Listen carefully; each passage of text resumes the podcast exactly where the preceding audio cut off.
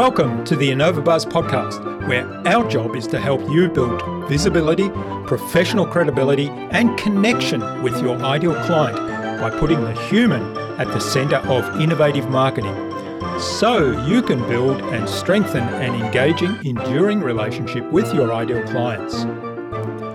I'm Jurgen Strauss from InnovaBiz, and I'm honored that you're here with me. If you haven't joined our wonderful marketing transformation community yet, go to innovabiz.co and collect your free gift as well. Do subscribe to the show and also leave a review because it helps others find us. Let's get into today's masterclass on this InnovaBuzz podcast.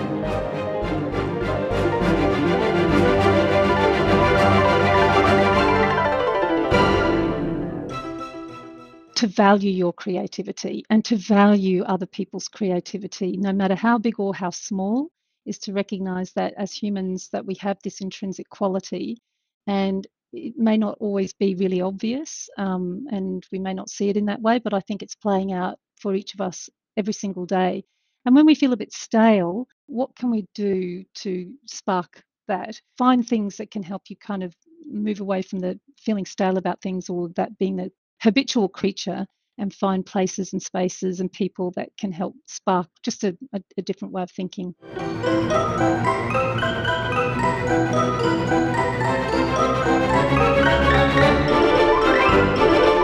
Welcome back. I hope your week's been just awesome so far. Now, if you haven't listened yet to my recent conversations with best selling author, entrepreneur, writer, and keynote speaker, Kedma O, and with Karan Nijhawan, the founder of Closed Dream Clients, then please do yourself a favor. Go check them out. Really wonderful conversations. But stay here, listen to today's conversation first. I'm really excited today to have on the InnovaBuzz podcast, in fact, to welcome back to the InnovaBuzz podcast as my guest, Dr. Catherine Lloyd. She's the founder and director of Maverick Minds. Catherine is a facilitator, an educator, a researcher, arts practitioner, and creative development coach. She, in fact, is Australia's first certified creativity coach with the Creativity Coaching Association, and she provides effective learning experiences for a wide variety of clients.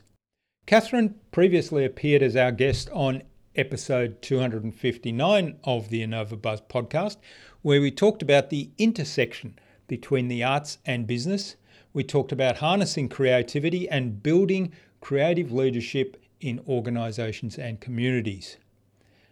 Catherine's new book, Seriously Playful Creativity, is an A to Z of ideas to help lighten and expand your view of creativity and leading a creative life.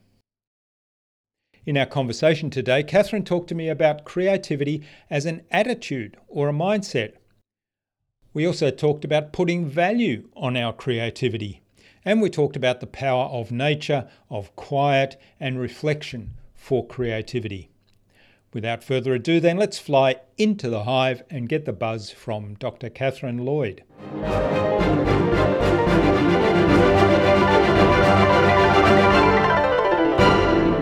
Hi, I'm your host Jurgen Strauss from InnovaBiz, and I'm really excited today to welcome back to the InnovaBuzz podcast, all the way from Brisbane, Australia, Dr. Catherine Lloyd, who's the founder of Maverick Minds, and she's also author of her new book, Seriously Playful Creativity. Welcome back to the InnovaBuzz podcast, Catherine. It's a real privilege to have you here as my guest again. Oh, Jurgen, it's a real privilege for you to invite me back, I have to say. So thank you very much for the invitation. Now, you previously appeared on episode 259, so if people are interested, go back and listen to that episode. We talked about the intersection of uh, between arts and business. We talked about harnessing your own creativity and, and building creative leadership in organizations and community. So that was interesting. Today, we're going to talk a little bit different. We're still talking about creativity, but we're going to explore your book, Seriously Playful Creativity. Um, before we get into all things creativity, what, what's the impact you're making in the world, Catherine? Oh, what's the impact I'm making in the world? Uh, well, I'd like to think, well, one of the impacts that I'm making in the world is that I'm actually planting trees. So I do, I do think that that has a positive impact in the world and, uh, we need more trees. So I hmm. will encourage people to grow more trees. So that's one thing. Um, and I get a lot of joy out of that and a lot of satisfaction. And I do think that sort of links to creativity. So these sorts of things about how I live my life uh, and how I then show up with other people and communicate with other people, I think is the impact that we can all have. So how do we show up each and every day to each and every conversation with the things in our life that, you know, bring us joy, bring us a sense of well-being, um, and that we can share that with others and potentially inspire others or motivate others to, to also do the same.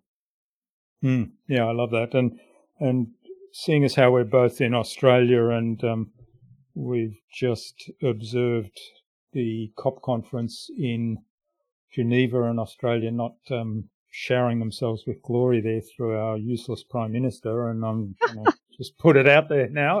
Good on you. it's your um, podcast, um, absolutely. Yeah, yeah. talking about all this carbon capture technology that doesn't yet exist. Planting trees is actually a really creative carbon capture um, technology, and it, it's proven it works. So. Yeah, it's been around a long time. So yeah. um, we we have lots to learn from nature, and of course, you know, there are the fields of you know biomimicry and biophilia. Mm. You know that all link in with that, and we know that our our well-being is intrinsically linked with the natural world. So when the natural world is under pressure and and not um, as resilient as it could be, that has implications for human beings. Hmm. Yeah. Well, I, I noticed uh, part of your book you talked about biomimicry, and I, um, I straight away resonated with that one because that's something that I've um, used in the past in my corporate career on a number of occasions where we observed things in nature and actually figured out how how does that work and how does that how can we apply that particular process to um, what we were working on, which um, often gave some really creative outcomes. Yeah, fantastic. You're going to love to hear more about that. So that might have to be another conversation. yeah. All right. Well, let's talk about seriously playful creativity. So first of all, why the book and why now? Well, it was created during 2020, uh, so that was a big year for everybody. Um, and, uh, you know, here we were suddenly thrown into this wilderness in a way of, and um, uncertainty and the whole kind of VUCA world. And uh, I this idea had been bubbling for some time, so I was making notes and you know going back and forth to it, and you know, hadn't really committed. It was in my mind, but I hadn't really done the hard yards of saying, right, this is it. And of course, all of a sudden, we were given time and space in ways that we hadn't uh, imagined previously. Um, and I thought, I I'm not going to let this time go to waste you know, this is the time to actually do something and to create a legacy of that time for me so that I could look back and go, this is what I accomplished, you know, during that time. And, um, and it, you know, I could absorb myself in it. There were no, you know, there weren't a lot of other distractions. Yes, of course, we were all trying to grapple with technology and what we're going to do and all of that. But day after day, you know, we had time where we couldn't go anywhere and do anything really apart from this time of, I think, deep reflection, retrospection, um, and in our homes. And, and I thought, well, I'm not going to let that go to waste. So commit. This is the time. Crack on with it. Give yourself a deadline and, and on with the show. So that was a big reason for it being, you know, coming out at the end of last year. Mm. All right. And, and the title intrigues me as well. You know, you talk about seriously playful, so there's kind of what do you call it? It's an oxymoron or conundrum there. Um, mm. Two things contrasting, and then creativity, which kind of sits out almost left field from that as well. So tell us how that came about, the the idea of the title.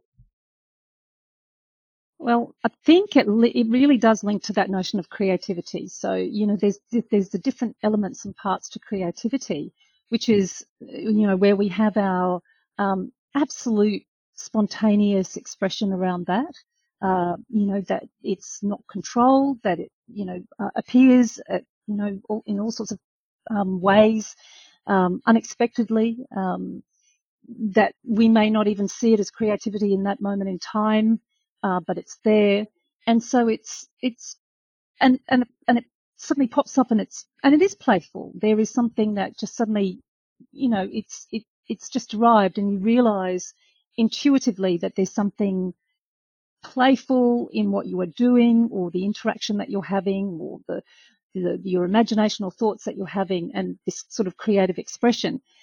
And then there's the other part to creativity, which is where we can actually be very intentional about creativity and really start to think about it in our life in a much more intentional way and certainly think about it um, in our work um, and and how we want to to use it to more effect in many respects. So we can become a little bit more serious with it in terms of how we work with it more intentionally. So I wanted to kind of put these two ideas together about that creativity is not necessarily or you know a free for all, um, although it can be, um, but it and it can also be very um, focused, uh, deliberate. You can create an environment for it to happen, and I think in some respects that we do need to have those different environments where there is that, that spontaneity that can happen and also that it can be cultivated and you can create the situation or the environments in which it can happen as well. And that, and that, you know, that our creativity is, is within us and, and should be also taken seriously. It's not just a frivolous yeah. thing too, that yes, it exists within us and we need to value it and, and, and share it and nurture it and grow it individually and collectively, actually. Hmm.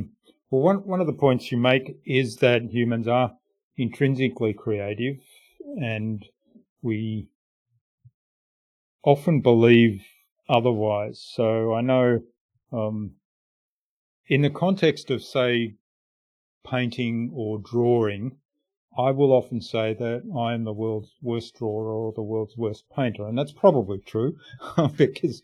But uh, some people take that and say I don't have a creative bone in my body because I can't draw or I can't paint, and yet creativity could be a whole lot of different things. That doesn't mean to say I have to be um, Vincent Van Gogh to be creative, right? Uh, so tell us a little bit about um, what you've found why people kind of believe that they're not creative or they're less creative than somebody else that might have this artistic flair. Mm. I, well, I think it is partly to do with that artistic flair. So, you know, the creativity has been uh, consumed or uh, taken by I guess the, the arts, you know, um, as a way of being creative. And it's, it, it's one of those easy relationships that can be made between those two things. So people will look at people who can draw and people who can paint, probably play music, write. All of those creative arts would be the things that we would probably immediately think that's creative work. Mm. Uh, and it is, absolutely. It is creative work. It is creative expression and you know we are all in awe of you know some of the incredible um, artworks, pieces of music, images, um, you know, visual, you know, um, theatre, you name it, film um, that that we see, and somehow it speaks to us. It, it, it speaks to our humanity. Um, so so we resonate with it, and so therefore we we recognise it in in some way that it is um, it is created and, and speaking to our our humanity, which I think we all then recognize and go, wow, that that's something else. That's something that stirs me, affects me in, in mm. some way, and therefore we have a response to it. And for people who don't necessarily do that, they might say, but so because I can't do that, therefore I'm not creative. However, of course, we know that creativity is a much bigger picture than that, and that as human beings, we are problem solving all the time. Mm. Um, that in itself is is a creative way of being. Um, and and of course, you know, we can become creatures of habit as well and and not you know sort of explore or or be prepared to um, take some risks and you know that sort of thing so we end up kind of in this little bubble of well i don't paint and draw i don't do those art based things and therefore I don't see myself as creative. But here people are over there solving all sorts of problems and doing all sorts of other things and may not be thinking about themselves as being creative people. I do think that is changing a little bit. I think as, as our world broadens, people are starting to kind of look at creativity in a much broader way. Hmm. I think this is a, I'm starting to think in some respects, although I still hear it, you know, I still hear many people say, I'm not creative because I don't paint or draw and do all of those arty things. And it immediately, know, the arty, the arty mm. thing.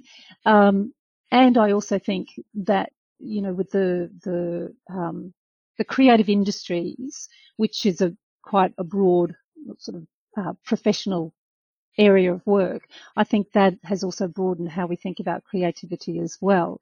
You know, the, you know, journalism comes into creative industries mm. and marketing comes into creative industries and, and all of those other sort of some of those fields come into it. So there's a much broader view, I think, of the creative industries and therefore how we might all then start to perceive what creativity is and therefore what it means for us individually. So the more that we can recognize that we're not all going to be amazing artists, but we can actually hone our creative life and our creative ways of being uh, in different sorts of ways. You know, we talked about gardening just before. Look at the gardens. I mean, and I'm a bit of a Gardening Australia fan. Hello, mm-hmm. Gardening Australia. Um, and you look at some of the things that people do, you know, in mm. their gardens, and they are just awe-inspiring. So again, nature as an inspiration, and then how people do that. Cooking, you know, the mm. amazing mm you know, chefs, cooks of the world who do remarkable things. And I look at that and I'm a pretty good cook, but I'm not a fancy cook. And then so you look at some of the, you know, amazing creations that chefs and great cooks do and you go, hmm. wow, you know, that's really amazing stuff. So we can all be inspired by different aspects. And I think that's the joy of it all is that there's all sorts of ways to be creative. And the more that we kind of see it as a, a very broad way of being in the world, we're probably all going to have a much better time. mm.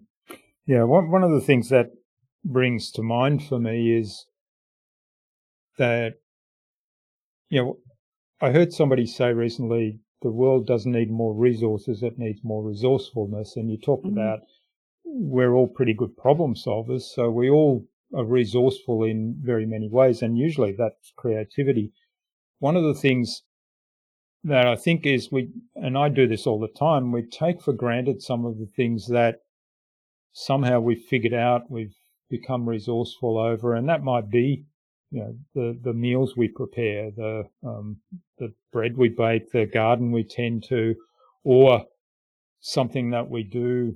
Like I have this experience every now and then where somebody's watching me do something on the computer and they say, Oh, how did you do that? Oh, that is amazing. You know, and I, I don't. What do you mean? What was what was it that you saw? yeah, it was exactly. like a, it's kind of a habit that I just do that, and so we take things for granted that are actually um, have huge value for other people because they see them as creative. So how do we um, kind of get in touch with more our own intuition and kind of learn those things that have value to other people so that we can actually share?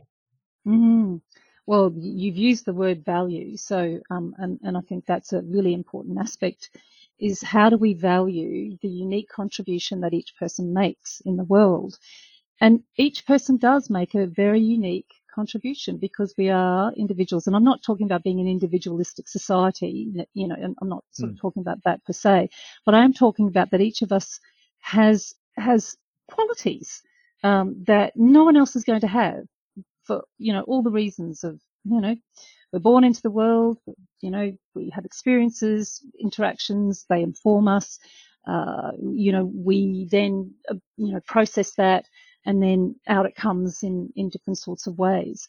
So I think it is that valuing the unique contribution that everybody has to make. And I think this is where, you know, society, businesses and organizations really do need to, um, to, to do more of this is to, and I, and again, I think this is starting to happen with the notion of diversity, is that the more diverse um, your, you know, the people around you, you know, potentially the more creative solutions your organisation is, is is going to be able to um, to deliver in many respects because everyone's going to bring that unique way of perceiving things, their unique contribution. But we also need to feel safe enough to be able to share some of those things. And so it is that self value that I value what I bring and having the confidence to actually show that to the world and share that with people. And then in doing that, have a sense of, well, how will I be perceived? Will people value me? And this is tricky because they may not necessarily you know, not everything gets noticed and not everybody gets noticed and certain things do and certain things don't and certain people do and certain people don't. And yet we shouldn't let that stop us from also honoring what is a unique contribution that each of us will bring. And the more that we can tap into that again of um, recognizing certain skills that we all acquire and then being able to hone those skills and share those skills, then, you know, we grow the confidence around being able to work with that more, I guess, um, in a more nuanced way and, you know, in a more effective way, um, and a more, you know, and, and continue to sort of, that creativity gets sort of nurtured, uh, in, in, in different sorts of ways. So I do think it's about valuing, and it's the small stuff. It's not necessarily big. So mm. again, one of the things that we often do is we see the big things out there and it's the big innovation or it's the big name or and, and so everyone goes oh that's what it you know it is instead of um, seeing the small um, little creative acts that are happening all the time around us you know with your colleagues in terms of i.e. you Jurgen you know doing that thing on the computer and people going oh wow how did you do that I don't, mm. can you show me how to do that or yeah, so it's actually really valuing that with everybody and giving space and time for that. Mm. And and one of the things you point out in, in the book, and I think this plays into this, is creativity as an attitude or a mindset, which, um, you know, the the idea what you've just been talking about is little things compound, and consistency is really important. So having that mindset um, is really important. Yeah, really is. And it can be eroded pretty quickly. That's the other thing. So it does, um, requires us to be in a way vigilant with it because we can easily, again, you know, if, if we're not, you know, if our ideas aren't being picked up or we do something and we don't get the response that we thought we might or, um, things haven't, you know, expectations, so things haven't, you know, moved as quickly or whatever, we might disregard or dismiss that in, in some way rather than going, well, there's, you know, there is something in here and I'm going to explore it more. And that's where some of the ideas in the book, you know, things around like, you know, curiosity or risk, hmm. being bold, you know, come into play because sometimes we, we really have to be that warrior, you know, and go out there with our creative ideas and, and actually let the world know about them even though it may seem like no one's listening or, or, or care that much. But, you know, otherwise then, you know, we might be a little, you know, thing under a rock hiding away with our ideas. And it's a real shame because that idea actually could be, could have real value, maybe not immediately, but, you know, somewhere down the road. But even if it doesn't, it's, it, it's an expression of you that if we lose that ability to to come forward with our creative parts of ourselves in our lives. I think where you talked about resourcefulness, then I think we're kind of diminishing that sense of resourcefulness that we have. It's interesting you should use that word because I had supervision recently for the coaching work that I do. And, you know, I was, I've been working with a team and, you know, it was good to sort of reflect on where I was with that team. And my, my supervisor talked to me about being resourceful you know, mm. about what do we have within us to be able to, at that point in time, working with others, to be able to have the range of ways of being and working that we can draw on and know that we have that available to us at points in time um, when when we need them.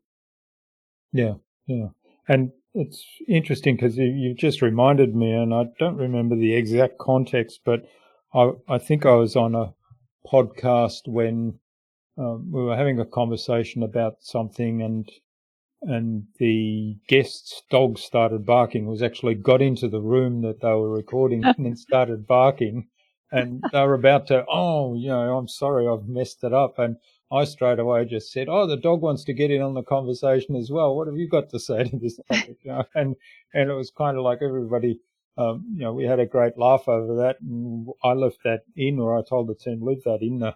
Yes. It kind of adds character, but it, you know, to me that's that's kind of being resourceful because whatever comes up, you use it in in some ways that just adds a bit of humour or engagement to the I to what you're so. presenting. Absolutely. And I think it feeds into the title of the book about it, seriously playful. You know, Mm. like, you know, we can take things far too seriously, yeah. you know, on a day to day basis as ourselves, take ourselves far too seriously. And then, you know, our society has kind of created this very, at times, very serious way of, you know, that we need to do things. And yet in many respects, you know, the, we know that play is a big part of, of, of, um, learning, um, as children. That's, Mm. that's how we learn. Um, and that a lot of entrepreneurs and very successful people do understand the, um, the benefit of, of actually playing in, in what it is that they do, you know, that they are prepared to play and experiment. So I guess I'd put those Mm. sorts of terms together too. That experimentation is Mm. part of it. To, to play, have a, you know, play with that. And look, if it doesn't work, it's okay. But again, in organizational life, often, you know, it has to be right and, you know, right the first time and we need quick solutions. And so we stop exploring or experimenting because, you know, everyone's so busy and we need to get on with things. And, and I think as a result, probably a lot of really good solutions, um, and even, you know, quality of conversation and relationships end up being diminished as a result. Hmm. Yeah, and I love the love the idea of experiment. I, I've um, started using that much more because it appeals to my scientific background too. So, you know, when when I was active in science, it was make a make a um, proposition or a hypothesis, and and then develop some experiments to test that hypothesis. And if you are wrong, if the hypothesis didn't pan out, then that's fine. You know, you've Mm. just learned something and you then design another experiment. You, you refine the hypothesis, design another experiment and keep going. Mm. So to me, you know, I've started using that idea of experiment a lot more and, and also to just, you know, using the language, but also to change my own mindset about, okay, this is, I'm conscious this is going to be an experiment. It might not turn out the way I'm hypothesizing right now, but I'm going to do the experiment and I'm curious to find out how it works out.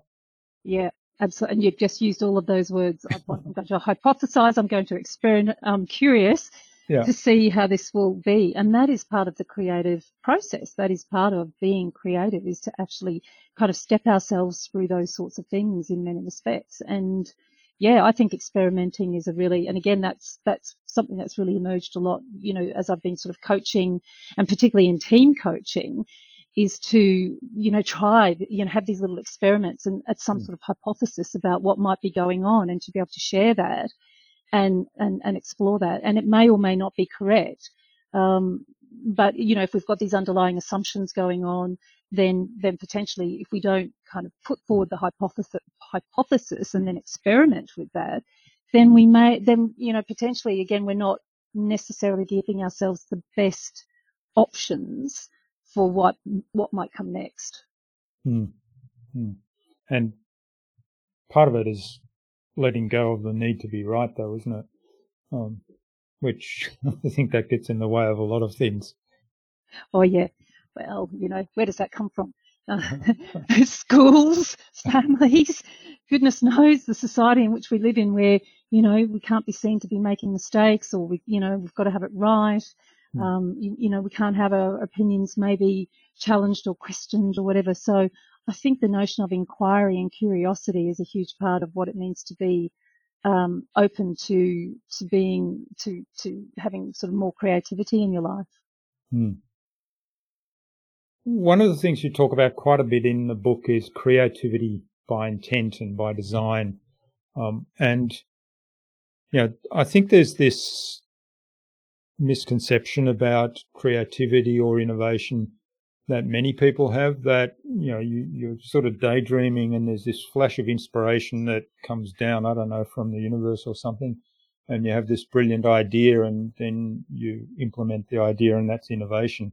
And yet most of the time it's quite the opposite. It's kind of designed um, ideas and and curiosity and testing and experimentation as we've been talking about but talk to us a little bit more about this idea of, you know, the flash of inspiration, to call it that, um, versus this creativity by intent. Mm. One of my favourite quotes is by Picasso, and he says, When inspiration arrives, I want it to find me working. yeah. And I just, I love that because I think it really speaks to that idea that, you know, if we're, if we're lucky, an idea might pop into mm. our mind. Um, but often it's things, things actually come to, to us or to fruition or we have those moments of aha or, you know, the ability to be able to act on something because we've been doing some work around it. Mm. Um, you know, we've been sitting with it. We've been, um, mulling it over. We've been tinkering at the edges with it. Um, maybe we've actually dived in deep and, and kind of gone, oh, I have no idea where this is going at the moment, and I just can't find my way through or around right now. I'm just going to leave it. And then, of course, people will often say things like, you know, I'll go out for a walk or run or swim, you know, and an idea comes, or or, or the solution to, or the the way hmm. through, you know, appears. Um, or you know, you sleep, have a good night's sleep. You know, the ideas you know, in your mind, uh, and you wake up in the morning and things have shifted and changed. So, you know, again, you know, the, the mystery, I would say, in some respects of what it means to be human and how we process things that are going on is part of the, part of the delight of it all too, you know, that you can't necessarily say, I want to have an aha moment by 11 a.m. today, yeah. um, because you know that's what I need. And great, fantastic. And if you're lucky, well, it might come if you've been doing some of the hard yards. But if if there's no, I think if there's no back work there, it's it's mm. probably unlikely um, that that that will actually happen. So you know, going back to the book and you saying, you know, what brought you to sort of writing the book. In many respects, the work that I had been doing for that couple of years prior to last year of all those little sketches, all those little mm-hmm. notebooks that I had, things that I'd been writing, ideas that I had, all, all the drawings that are in there are my drawings. And I'd been playing around with those little drawings over time. And so when I had this space and time, I actually had a whole collection of work that I could look at and go, right now you need to to work with this. So if you think about that idea of, you know, the divergent and the convergent in some respects, you know, with creativity. So we, you know, we, we want to do something, we have an idea, so we'll go off and explore it widely, um, go on that journey, gather information, do the exploration, uh, and then we have to come back at some point in time and start to make decisions around that, that which we, that what we found and start to say, well, how do I want to put this together? Mm. What do I need to leave out? What do I need to bring in? What's missing here? So it, it is, it is a process. And then all of a sudden, sometimes it is that little flash of inspiration and it's such a delight, but it's also probably because there's been a lot of work yeah, put into right. that.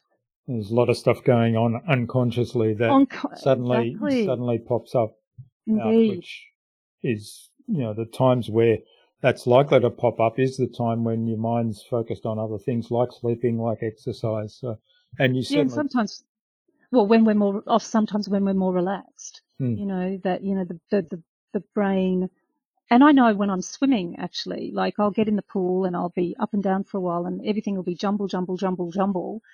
And then all of a sudden, then I'll feel this kind of space start to enter where I, where I feel like I'm transitioning into another way of uh, my mind being able to just expand a little bit more rather than gnashing over things, mm. maybe, or whatever might be going on.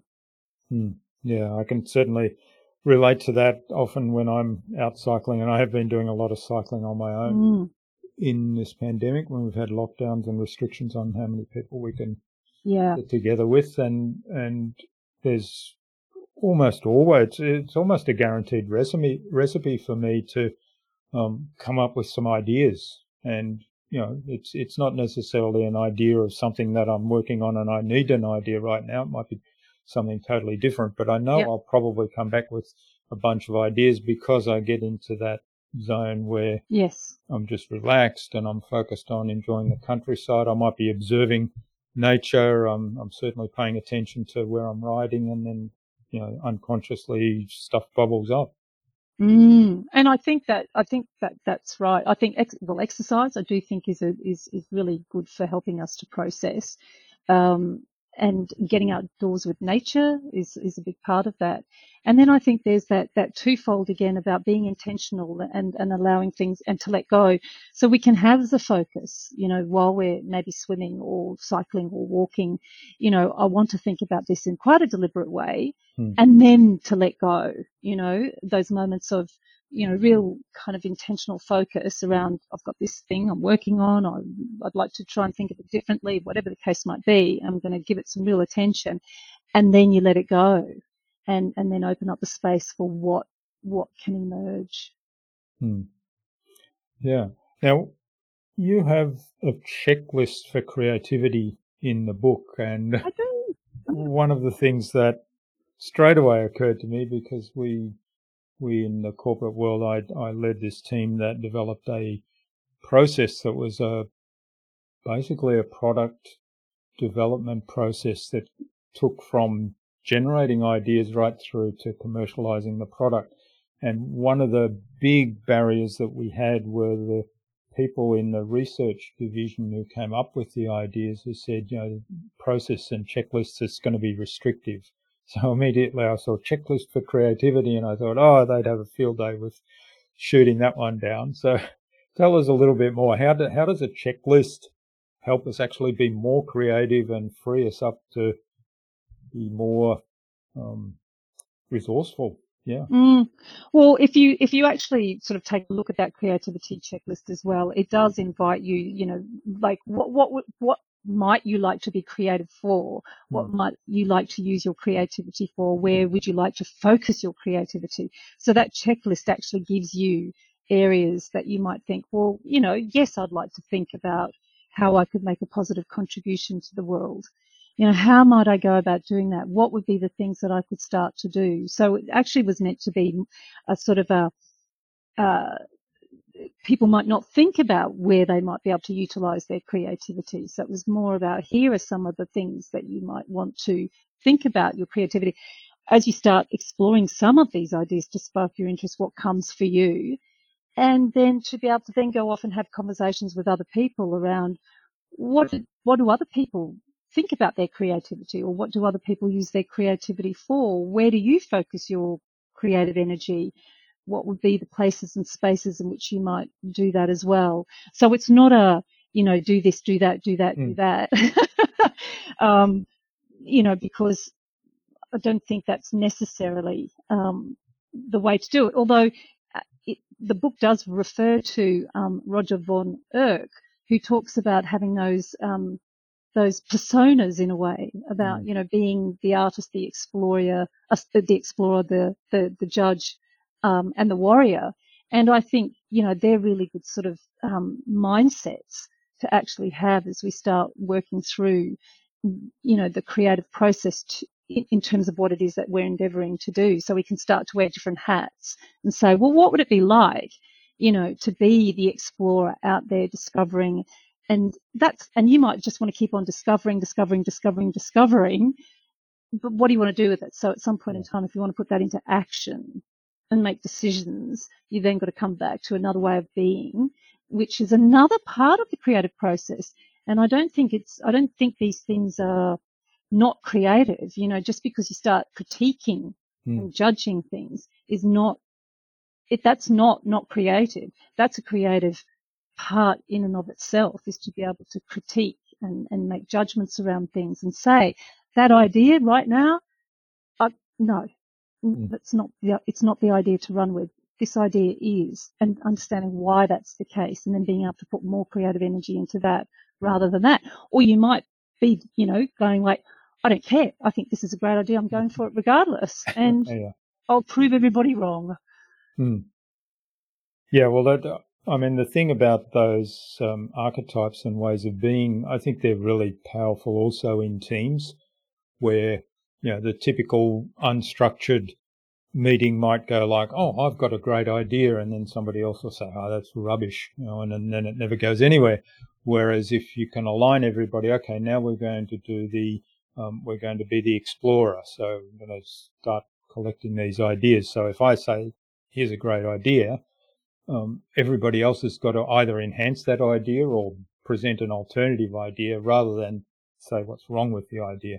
And then at some later stage, then we move on to the to the critique critique of the ideas, and then then we're allowed to say, well, you know, what's wrong with that idea is this and that. Yes. Well, I mean, the classic one around that too was De Bono's yeah, thinking yeah. hats, you mm. know, is that sort of process of being able to put a lens over something. And I think those structures, going back to that idea about being intentional with creativity and being sort of spontaneous, is that we can mm. Those sort of structures. If you think about improvisation, you know, it, mm. you know, the world of improvisation actually has some guiding principles around it that allow you to move in and out of freedom and structure. Um, you know, the notion of of the yes and rather than yes but um, of you know making your partner look good. You know there are some you know underlying principles that that it's not just a free for all. And I would say that most, if we go back to the idea of most great artists, um, creators, that they would have principles for how they go about their creative process. You hear this time and time again about um, the habits that creative people create mm. for themselves in terms of writers will write every day. You know, they start at, you know, this time and go to that time. Um, you know, they'll, they'll work between these hours, they'll go for a walk and then they'll come back. So I think having those structures really do help to uh, craft our creativity and to give attention to it rather than also just letting it maybe spontaneously arrive, but actually if it's not nurtured, you know, we may not actually identify it when it arrives anyway, um, or, or lack the the discipline or the confidence to maybe drive it and, and, and, kind of go, well, okay, here it is. And I'm going to nurture this, um, some more. Hmm. Yeah, that's fantastic. One of the things I'm curious about too, and I think you talked a little bit about um, self trust in the book.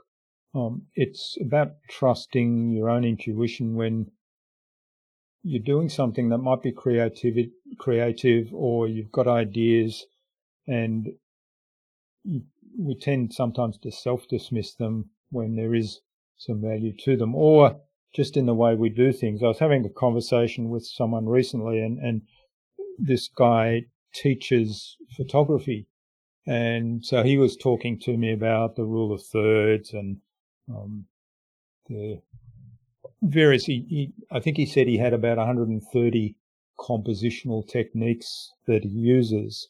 And I said, I, I don't ever remember doing rule of thirds in any of my photos. And yet if I go back and look at them and when I do crop, when I crop photos or something, I realize that it is rule of thirds. That's just the way I do it. I said it's kind of intuitive.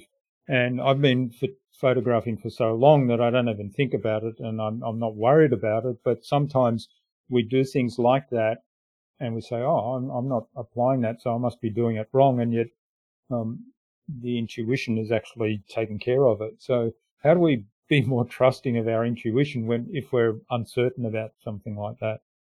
Mm, it's a really interesting question, isn't it? And about intuition, and there's you know there's a lot written about intuition and you know conversations around that, you know from probably very far out into you know intuition stuff right through to much more um, really understanding that humans do have we have intuition. It is mm.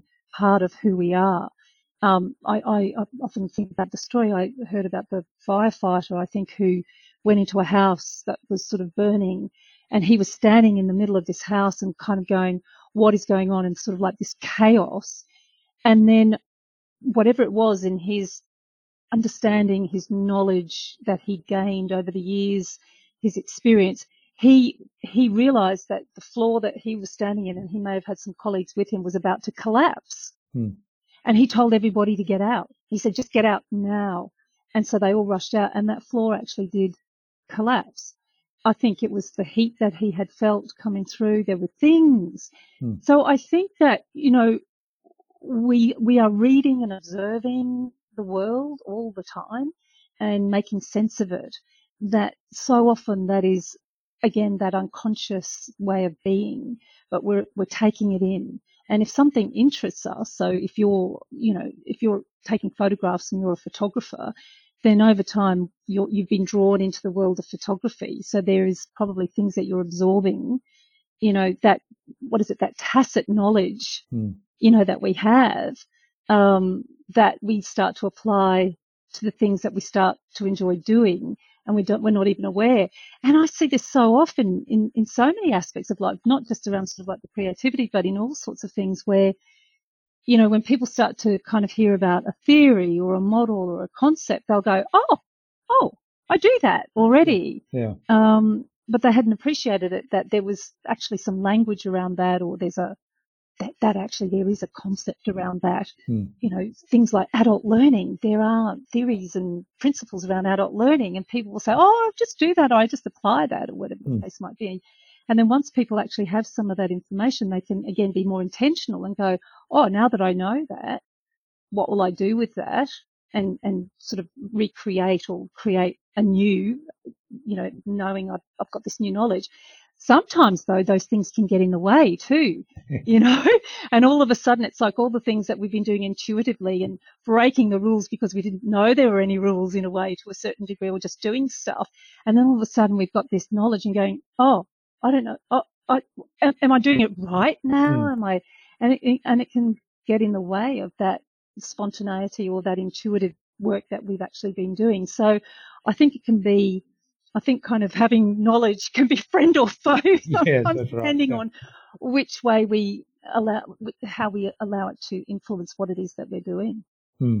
Yeah, I think I, I like to think of it. I mean, using the photography example, I break the rules a lot. I mean, there's some some rules I know, you know, these are photographic rules or something, and I see something and I think that will make a really great photo, and then I realize I'm I'm actually doing something that most traditional photographers would say that's breaking the rule of thirds or it's breaking this rule or you know I, will take a photograph straight into the sun um, which you know is generally regarded as a no-no but I do it in a way that you know if I if I'm good if I get a good result out of it if I do it well enough um, the lighting is right and everything I, I get a great effect because I'm looking for an effect that I saw and yes. um, I think that's the that's the bit where you know some of these things are guidelines, not rules that can never be broken. Oh, absolutely. And look, really, at the end of the day, does it really matter? It's not life or death. You know, it might, like if you're doing surgery and you start to get a bit creative and kind of go, oh, I think I might do it this way. um, and, or the, or the, you know, the classic, you know, the, the pilot in the plane go, oh, I might just go and get a bit creative about how I might land this plane yeah. at the moment, which could end up in a disaster. It's actually all about what's, what's the context in which we're in. Hmm. And so, you know, in many situations, I think we can be far more playful and, and going back to experimental around things because what's what's there to be lost and what's there to be gained as a result of allowing ourselves to actually step into that kind of more risky, playful, um, experimental way of working and try, give it a try. Or normally we might not do it this way, you know, in organisation, or it's always done this way. Well, what about if we tried doing it hmm. another way? What might be the result? You know, might things be better as a result? They might be a little bit more difficult to begin with because, again, we're creatures of habit, so mm. we get used to doing things in a particular way, but doesn't necessarily make it the right way. And there's multiple ways of doing things in all sorts of contexts. But yes, certain things might require us to make that incision line in that particular way. That's a good thing. Don't get too creative at this point in time. yeah, yeah. It comes back to experimentation, right? It's um, it's always good unless you're flying a plane or doing surgery. Um, but you know, even in those contexts, if you think about it, there are times mm. where you know, um, even in those situations, creativity will need to come to, to, come to the fore. You think about the pilots that have had to land planes in oh, really yeah. Unusual circumstances. The guy who landed on the Hudson River. That's right. You know, yeah. I mean, really, you know, right then, if he'd applied all the things of what you should do, mm. he, he probably wouldn't have done what he was able to do. But he had a lot of experience and mm. a lot of knowledge that he could probably draw on. So there's that resourcefulness again, um, and probably the confidence to think, I reckon I, I reckon I can do this. Hmm. I think I can do this, even though it's going to break all the rules. Yeah. Um, I think this is the way to go. So if we get stuck in rules, that can also be detrimental when in fact right now we need to experiment. Do you know that, that, that's very much that whole sort of Cynefin complexity framework as well, which is, you know, when things are very simple, there's, you know, the tried and true method of doing things right through to when things are chaotic, you know, you really just need to act and do something and see what happens as a result. Mm. And a lot of the time we're living in this kind of space in between things. And so we need to recognize where we are, you know, and what, what's, what do we need to do right now in order to get the best possible outcome or solution or, you know, you know, that's what's best for, you know, this particular group of people at this point in time. Hmm. Yeah, love it. All right. Well, you know, we don't want to take away too much from the book and encouraging people to read the book. So I think we do want we'll people to read the book. Wrap wrap up our creativity conversation now and move on to the buzz, which is our innovation round. Now you have done this once already. I didn't I check your answers from the last time. No, uh, no. I'll let you let you go ahead and give us some fresh answers, or maybe they'll be the same answers. Who knows? I can't even remember right now. Yeah. So it's the same five questions, and um, the idea is that you'll inspire the listener to go and do something awesome as a result today. Okay, well, go, be awesome and go and buy my book. That would be a good thing. that would be a really awesome yeah. thing to do. okay, well, that might answer the first question. What's the number one thing anyone needs to do to be more innovative? go and buy Catherine's Get a book. copy of my yeah. book. Seriously, Playful Creativity. They can find it. I'll go. To, I'll do the plug right now. You can find it on my website, which is maverickminds.com.au. Um, and look, if anybody comes through this podcast, I would be willing to have a half hour coaching session with people. So if, if I find out and know that you come through this um, Jürgen's Innovabiz podcast to purchase the book, let me know, and um, I'm happy to have a you know a, a coaching conversation around creativity, um, and let's see where we can go with that. So absolutely, that oh, would be a great thing. Really generous. Thanks. All right. Now, the best thing you've done to develop new ideas my book. Spend time sort of creating, you know, working on a book. I think it, um, and also too, I think it's, um, I think it's some of the things that we, you know, we're talking about, you know, taking yourself off, doing some work, exploring, experimenting, um, going off and um, just letting go and, and, not kind of gnashing things over too much. And I think the other thing is it's great to be able to um, work with other people too. So, mm. you know, mm. some collaborative time with people. I am part of a community of practice and um, I find that a really valuable place to be able to share ideas and learn. And I think, you know, all of these sorts of things, you know, your podcast, Jürgen, you know, it's, this is where you can learn and, and in the asking of the questions or the sharing of knowledge, you know, that exchange, I think, I think that there's that space between, isn't there, where mm. things emerge. Yeah, yeah. Um, I mean, the podcast for me has been amazing. So many different experts that I've had on oh, that yeah. I've learned all kinds of things. amazing. Brilliant. Yeah. Yeah. All right. Do you have a favorite resource you use in your work? I'm a mind mapper. Mm-hmm. So I do do a lot of mind mapping. Um, and I'll just, you know, use pen and paper to do that. Um, you know, or whiteboard. Um, I do like sticky notes and moving sticky notes around and things like that. Um, I'm a visual person, so I'll often use images as a way of um, working through um, ideas as well.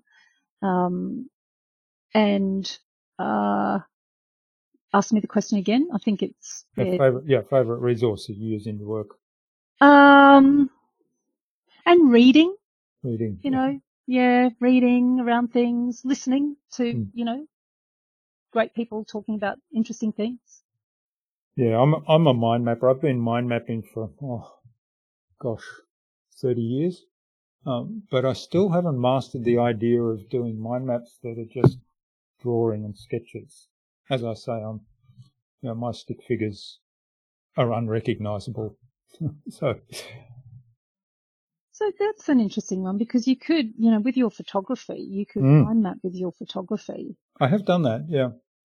Which would be quite mm. sort of interesting. Or, you know, that kind of collection of images that you see that inspire you, mm. um, to then use those as a way of thinking through things and then being able to add to that, you know, with your own sort of little sketches and visuals. If I can just tell you a little story, when I was um, finishing off my doctorate, I, I, did a postgraduate certificate in research commercialization, and one of the topics was about career development, which I have to say I didn't really want to do, but um, I didn't have a lot of choice. And so I thought, how do I make this interesting? Because they often feel incredibly dry to me. And I looked at all the templates and it was like, oh, they're so boring. And so I thought, what can I do? And I thought, I'm going to mind map it. So I did all this mind mapping around and visual sort of drawings and mind maps around sort of like, you know, my personal life, my professional life and all the aspects of that. And then wrote about mind mapping as my technique um, for why I had chosen mind mapping for my career development plan. Hmm. And I have to say, I, I had a very, very good response to, to that. Um, I got a high distinction, mm-hmm. I was very happy about that. And the and the person who um, assessed it said they, you know, they said, wow, you know, like wasn't expecting this at all. Mm. And it was great to see it sort of coming through. She said, I was wondering why things were taking a long time to download. And all of a sudden, all these little mind maps and visuals yeah. were sort of coming through. So yeah, it, um, I think it's useful at various times. Mm. Yeah. So I, I, I've, um, my son left home. Oh gosh, close to 15 years ago and we still haven't completely cleaned out the stuff out of his um, closet. um, the other day I was cleaning out some stuff and I found some mind maps that he'd done. So I got both our kids into mind mapping very early on. I found some mind maps he'd done. He'd mind mapped his entire um, Year 12 International Baccalaureate Chemistry course. Oh, wow. On, on one A5, A, a5, yeah, the bigger. Oh, A3. Oh, A3, A3, yeah, one A3 sheet. And I thought, wow, that's really neat. Oh, fantastic. Yeah. And does he still mind map? Do you know? I'm not sure. I'm you have to get him on an interview with. you could show him his mind map and say, right, from there to there. Yeah, yeah. How's life? Explain this one to us. Yeah. yeah. I have, um, yeah, he was still in Australia then, so that was still 10 years ago. I did um, pick him up from work one day and he was in a meeting and I walked in on the meeting and he was running the meeting and there was a, he'd drawn a mind map on the board. So he, he certainly go. was still doing it then. Fantastic. Mm. Ask him. I will. If he's listening to this, I'll tell him, hey, tell me whether he's still mind mapping. Excellent. Hmm. All right. Um, where are we? Oh, the best way to keep a client on track. Yes. I think recently, because I've been exploring and going into the world of team coaching, that to me is really becoming the way that I think you can help keep a team on track.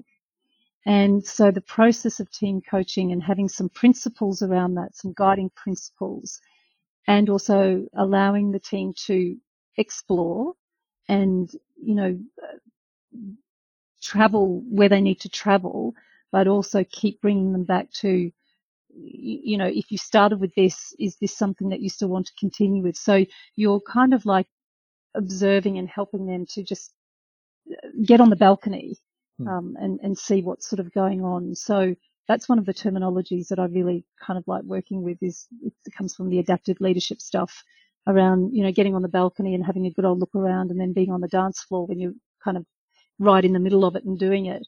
So teams will often be, you know, on the dance floor and they really need time to get on the balcony mm. um, and have a look around and see sort of what's going on. So I think the team coaching is a really valuable way of working that if a team is prepared to allow itself to go into that space of reflection and curiosity with and even thinking that you may not know exactly where you're going right at the beginning but the coaching and the, the, the opportunity to come together as a team in that space of inquiry will enable you to get to where you need to go. Mm. Yeah, I love love the concept of you know taking that higher view, getting up on the balcony. Mm, it's a good one, isn't it? Mm. Yeah, yeah. All right, and what's the number one thing anyone can do to differentiate themselves? Well, I think this is something that I've heard from different people at different times, and it's probably something you know that I think we all really do need to value is that which is of ourself and and really understanding that. And it's interesting actually because I've just started, um, I've just got into a coaching course where I'm having a coach, and I haven't had that opportunity for a while. So I'm really looking forward to spending some time being in that in that situation myself, and to be able to have some of my own reflective time with with a coach.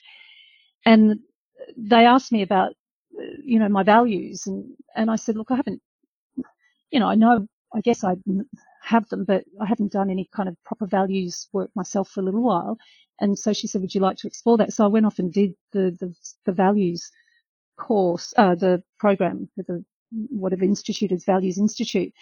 And it was really interesting getting that report back because it kind of highlighted those, those values for me. My number one is about beauty and excellence. And so, you know, and then there's curiosity in there and there's learning and creativity sort of there. They give you the sort of top six to nine.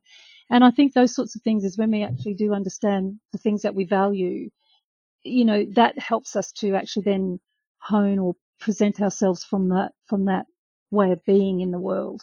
Mm. Um, that is going to be different from somebody else. And at the end of the day, we can twist and turn ourselves inside out for everybody else, you know, and you, it comes to a point you just have to go, you know, this is what I am. this is mm. what I do. And I'm prepared to, you know, change and do things but also there's some intrinsic things that is there value in the way that I work and see things and do things that is going to be of value to the client and, and what's that relationship that we can together develop um, to take us on that journey together. Yeah, yeah, I, I love those values exercises. I mean, I've done quite a few of those with clients as well um, in an interactive way, and I think the one of the things I've learned in hindsight, when when I kind of finished up my corporate career and I reflect back on that now, I realize that the environment I was in had changed to the point where it wasn't in alignment with my values. And I just yeah. didn't recognize that at the time. I just knew I was unhappy and I mm. didn't work, even, which to me was a surprise because for 27, 28 years, I really enjoyed the work I was doing. And I just didn't recognize that a few subtle changes had actually changed the environment such that my values or it was no longer aligned with my values. And um, when I started doing a lot of work on my own values and understanding those and understanding you know, how they changed over time as well, I thought, ah, oh, that makes a lot of sense now. So knowing knowing your values really gives you a lot of insight into where you feel most at home and where you know, who you who you be most aligned with. Um, really, it's yeah. a great exercise. Yeah. I think so, and I think what it does do, and, and, and at the end of the day too, it's like at the end of the day we, we do get preferences for things, and, mm. and that's okay. You know, we have a preference for how we work or you know, preference for what we wear, what we eat, you know, all of those sorts of things. We start to have preferences. That doesn't mean we can't do other things, but over time we probably are drawn to those things. And so probably, and I think it's about where do we find joy and meaning and a sense of purpose. And then that's probably the place in which we start to then kind of cultivate what can I do in this space that's, that's really going to be of value, not only to myself, but the people around me. Hmm. Yeah, love it. All right. Well, thanks for getting us through the buzz. Now, um, this has been fabulous weekend, people. So you talked, to, told us where the book is. Tell us again, and also how can people get in touch with you? And so thanks for what you shared today. Oh, I'd love people to get in touch. They can find me on LinkedIn, so I'm there. uh, Dr. Catherine Lloyd. I also have a Maverick Minds LinkedIn page, so they can find it there. There's my website, as I said, maverickminds.com.au.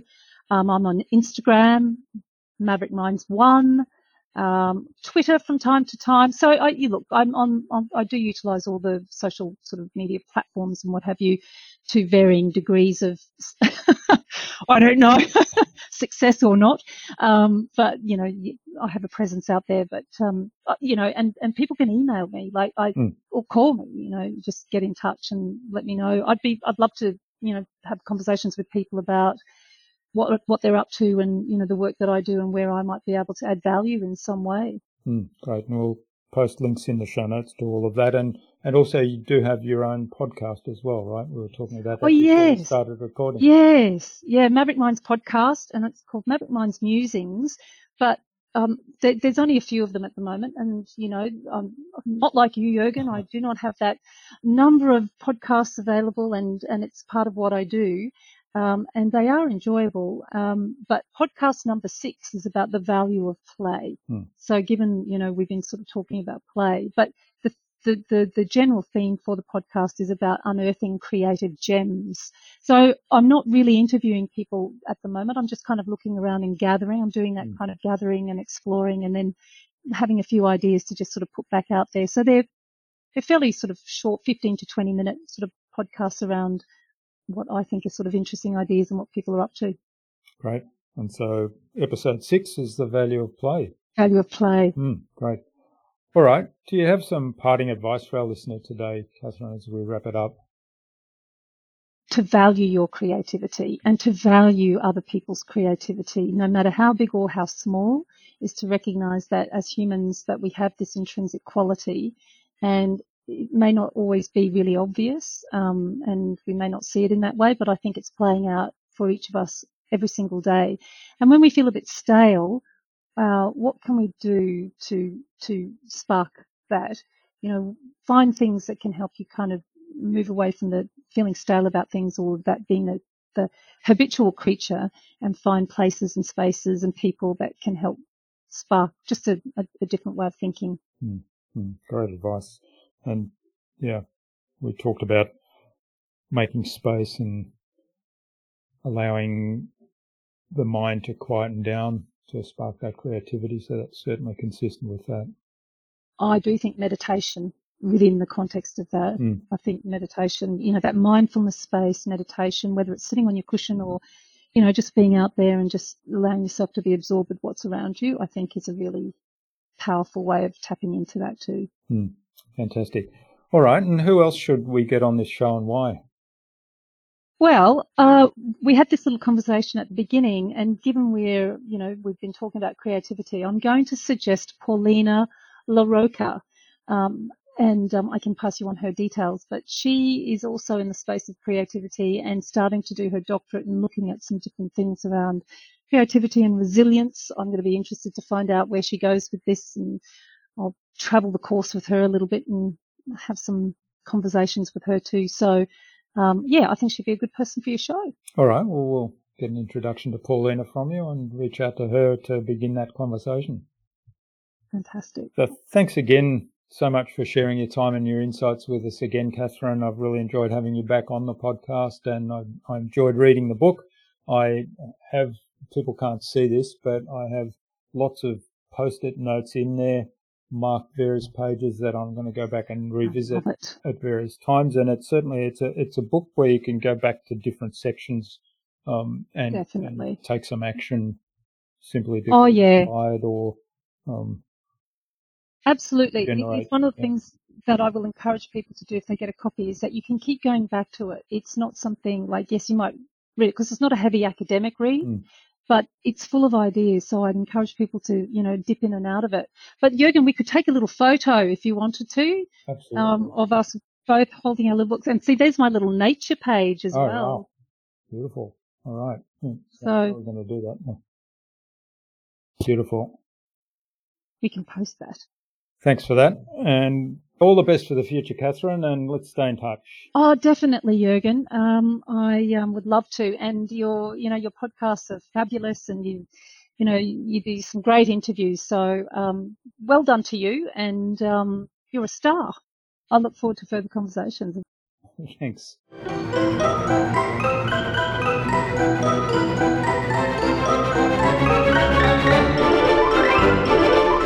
Well, that was another wonderfully inspiring and thought provoking conversation with Catherine. I always enjoy my conversations with her. I hope you enjoyed that really insightful conversation and took something away from Catherine's episode. There's so much in this episode to reflect on. For me, some of the highlights were consistent small actions. They can also be creative. And being really clear about your own values and the power of reflection and curiosity. I'd love to know what you took away from Catherine's episode. Tell me in the comments below the blog post. You can find that at innovabiz.co forward slash seriously playful creativity. That is S E R I O S L Y P L A F U L C R E A T I V I T Y. That's all lowercase, it's all together as one word innovabiz.co forward slash seriously playful creativity. You'll also find contact information there for getting in touch with Catherine, as well as links to her Maverick Minds website, to the book Seriously Playful Creativity, to Catherine's social media pages, and the other resources we spoke about in our conversation today. Catherine suggested that we have a conversation with author, creativity and change leadership expert Paulina LaRocca on a future InnovaBuzz podcast episode. So, Paulina, keep an eye on your inbox for an invitation from us to the InnovaBuzz podcast, courtesy of Dr. Catherine Lloyd. I'd love you to leave a review on this episode because that helps us make the podcast better for you. It helps us understand why you listen and what you like most about the podcast. Simply go to lovethepodcast.com forward slash InnovaBuzz to pick your preferred review platform. And of course, you can follow the show by going to followthepodcast.com forward slash InnovaBuzz. Tune in again to the next episodes of the InnovaBuzz podcast, where we've got yet more fantastic guests lined up, including LinkedIn expert Ellen Melko Moore and John Horn, the CEO of the Stub Group. Thanks for listening to this episode. Make sure you subscribe to the show to be reminded of new episodes. It's free to subscribe. Leave a review if you like. Even if you don't like me, I'm okay with that. I'm asking you to leave a review because it helps other people find this show. Go to innovabiz.co to join our marketing transformation community and access a free gift my team and I made for you. It's the Marketing Master Mini Class. We want to give you everything you need to transform your marketing into a human centered, relationship focused growth engine. Until next time, I'm Jürgen Strauss from InnovaBiz. Remember, be awesome and keep innovating.